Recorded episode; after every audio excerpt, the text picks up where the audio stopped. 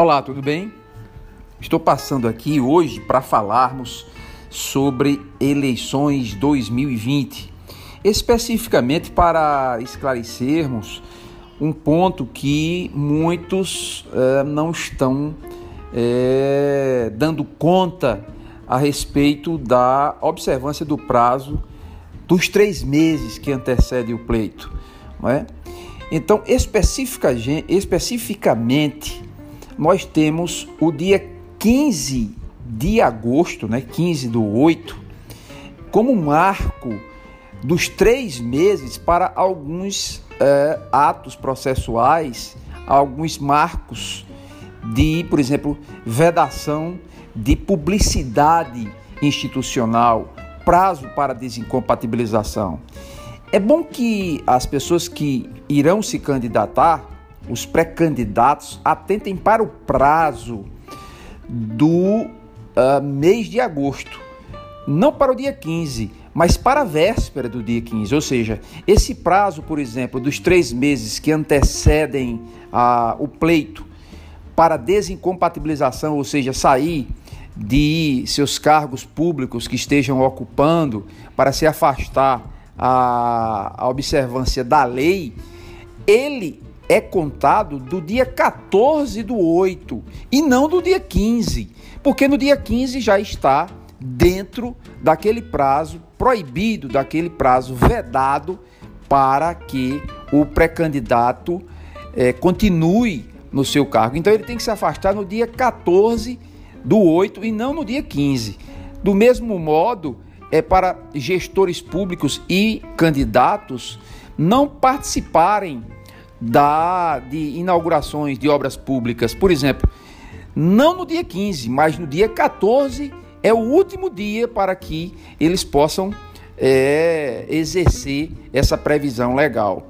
Outro prazo também que, que finda no dia 14 de agosto é o prazo para publicidade institucional. Então, as prefeituras, né, as, os órgãos públicos que é, estejam vinculados à administração municipal, eles estão proibidos de fazer propaganda institucional a, a partir do dia 15, ou seja, ele só pode fazer a, até o dia 14 do 8 de agosto. Né? As, as, as propagandas institucionais, as publicidades, melhor dizendo, as public, a publicidade institucional ela está vedada, mas pode haver até o dia 31 de dezembro uma, uma publicidade, um aviso correlacionado a, ao Covid, por exemplo, à saúde pública, este não precisa nem da autorização judicial para que seja veiculado pela gestão pública, porque é do interesse público, é uma questão de saúde pública. E isto aí é uma exceção que foi colocada na emenda constitucional recentemente aprovada, que reprogramou os prazos e a data uh, das eleições de 2020 para o dia 15 de novembro e primeiro turno e segundo turno no dia 29 de novembro. Então, é esse o alerta que a gente faz para aqueles que serão é, candidatos, no caso, os pré-candidatos às eleições 2020. Forte abraço, até o próximo encontro.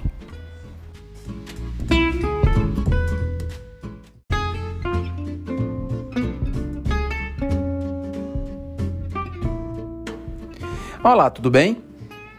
O nosso podcast de hoje tem o tema que é, está invadindo, que invadiu é, toda a mídia paraibana no, no, nos últimos dias, né, inclusive com é, repercussão nacional em sites jurídicos, é, em outros sites, sites políticos, que foi o, o, o ocorrido, né, a, o episódio entre os advogados aqui, colegas advogados da OABPB e é, dois delegados da Polícia Civil Paraibana. É, tudo começou, segundo narra a imprensa, na quinta-feira, dia 24 de, de setembro do corrente ano, quando um colega teria tentado acompanhar o seu cliente na central de polícia de João Pessoa e, é, segundo a imprensa, fora impedido de fazer é, a assessoria jurídica na hora da oitiva desse seu cliente. A partir disso, é, no outro dia, ele foi é, registrar um boletim de ocorrência é, de que estava sendo é, violado a sua prerrogativa, estavam sendo violadas as suas prerrogativas como advogado. E aí, é, o que foi amplamente noticiado, segundo a, as notícias em nível nacional, é que teve é, um constrangimento, inclusive os advogados foram presos, é, fala-se que houve é, agressões, enfim. Os, o fato é que os advogados foram autuados em flagrante, inclusive é, a, a presença dos membros da é, Comissão de Prerrogativa da Ordem dos Advogados do Brasil esteve lá, enfim, gerou um grande é, fato, um fato histórico para a advocacia paraibana e é, espera-se que esses fatos sejam rigorosamente apurados, porque não existe ninguém, absolutamente ninguém, acima da lei. Funcionários públicos, cidadãos, os próprios advogados, ninguém está acima da lei. Mas a lei, e com base nisso, com, uh, o mais não, é além de tudo, por, por força disso, é que a, a lei não pode ser maculada.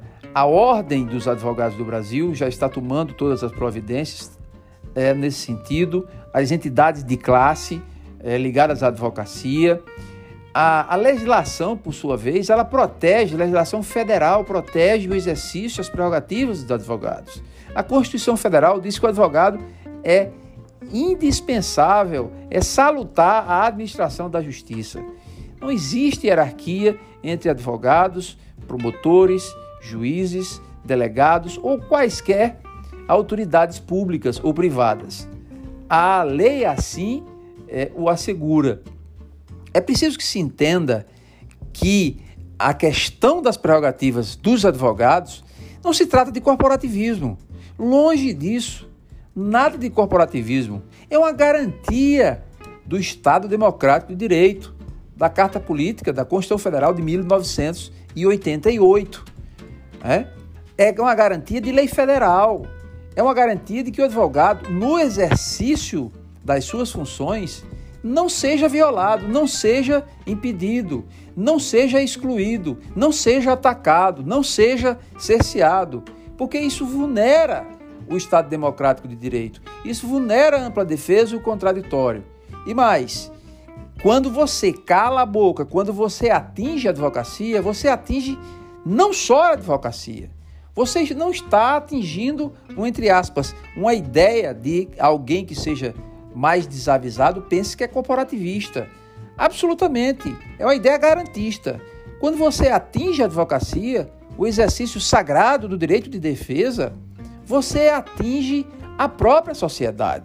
Porque a sociedade entre ela e a violência do Estado, entre o que nós chamamos do Estado juiz, entre a sociedade e o Estado juiz, o Estado com um braço forte dele, que precisa ter as limitações dele, existe quem? Existe o advogado. Então, o advogado é o último bastião, é o último é, divisor d'água entre a sociedade e os direitos a serem exercido, exercidos pelo cidadão na, é, no papel da, da, do, do usufruto da sua cidadania. Portanto, espera-se que seja rigorosamente apurado, apurado o fato que as autoridades e todos os envolvidos, quem achado em culpa for, quem achado em dolo for, quem achado em abuso de autoridade, a lei do abuso de autoridade está em pleno vigor e que sirva de exemplo para todos nós para todas as autoridades, para juízes, para promotores, para delegados, para funcionários públicos que queiram, que pensam em é, é, burlar a, a prerrogativa do advogado de exercer a sua profissão e que isso sirva de exemplo para acabarmos de uma vez por todas esses abusos que acontecem. Eu mesmo já fui vítima de abusos, né? E aqui não vai nenhuma crítica direta à polícia. Eu sou, fico muito à vontade de falar da polícia, porque nas minhas páginas sociais, eu nas redes sociais, eu sempre falo e sou um fã convicto das nossas forças policiais. Mas em toda profissão pode haver erros, deslizes. Há profissionais que erram, que é humano, mas que também devem responder. Inclusive advogados. Não há nenhum tipo de corporativismo. Aqui a gente quer que sejam respeitadas as autoridades, mas também sejam respeitados os advogados que fazem parte desse tripé da justiça. Fica o nosso apelo para que fatos, tais fatos de violações ao exercício e à cidadania e à advocacia por excelência não voltem a acontecer. É a nossa reflexão, é o nosso apelo e conclamamos a sociedade para vigiar e cobrar dos poderes constituídos a fiel desincumbência de seus papéis legais, papéis constitucionais para é, punir quem estiver errado.